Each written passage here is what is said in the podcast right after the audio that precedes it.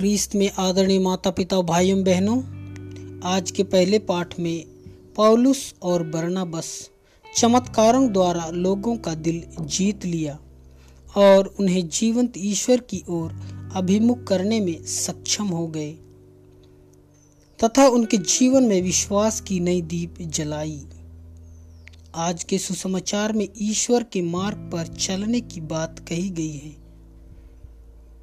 जो प्रभु को सच्चा प्यार करता है, वह उनकी शिक्षा का पालन करता एवं उन पर चलता है। ईश्वरीय शिक्षा प्यार पर आधारित है, जो हमें जीवन की वास्तविकता की ओर अभिमुख करती है।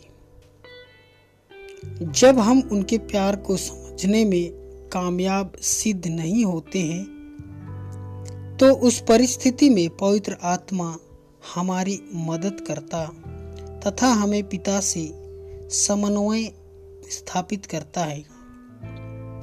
हम पढ़ते हैं कि जो मेरी आज्ञाएँ जानता और उनका पालन करता है, वही मुझे प्यार करता है।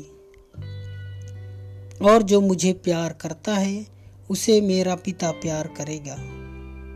और उसे मैं भी प्यार करूँगा और उस पर अपने को प्रकट करूँगा।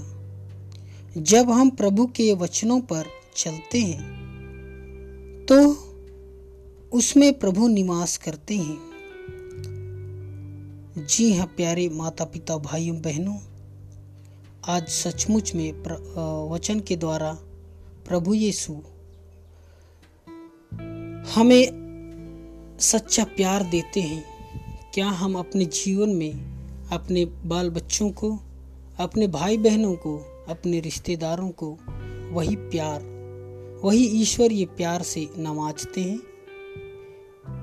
तो आइए, यदि हम ऐसे नहीं करते हैं तो हम ऐसे करने का प्रयास करें। आमीन।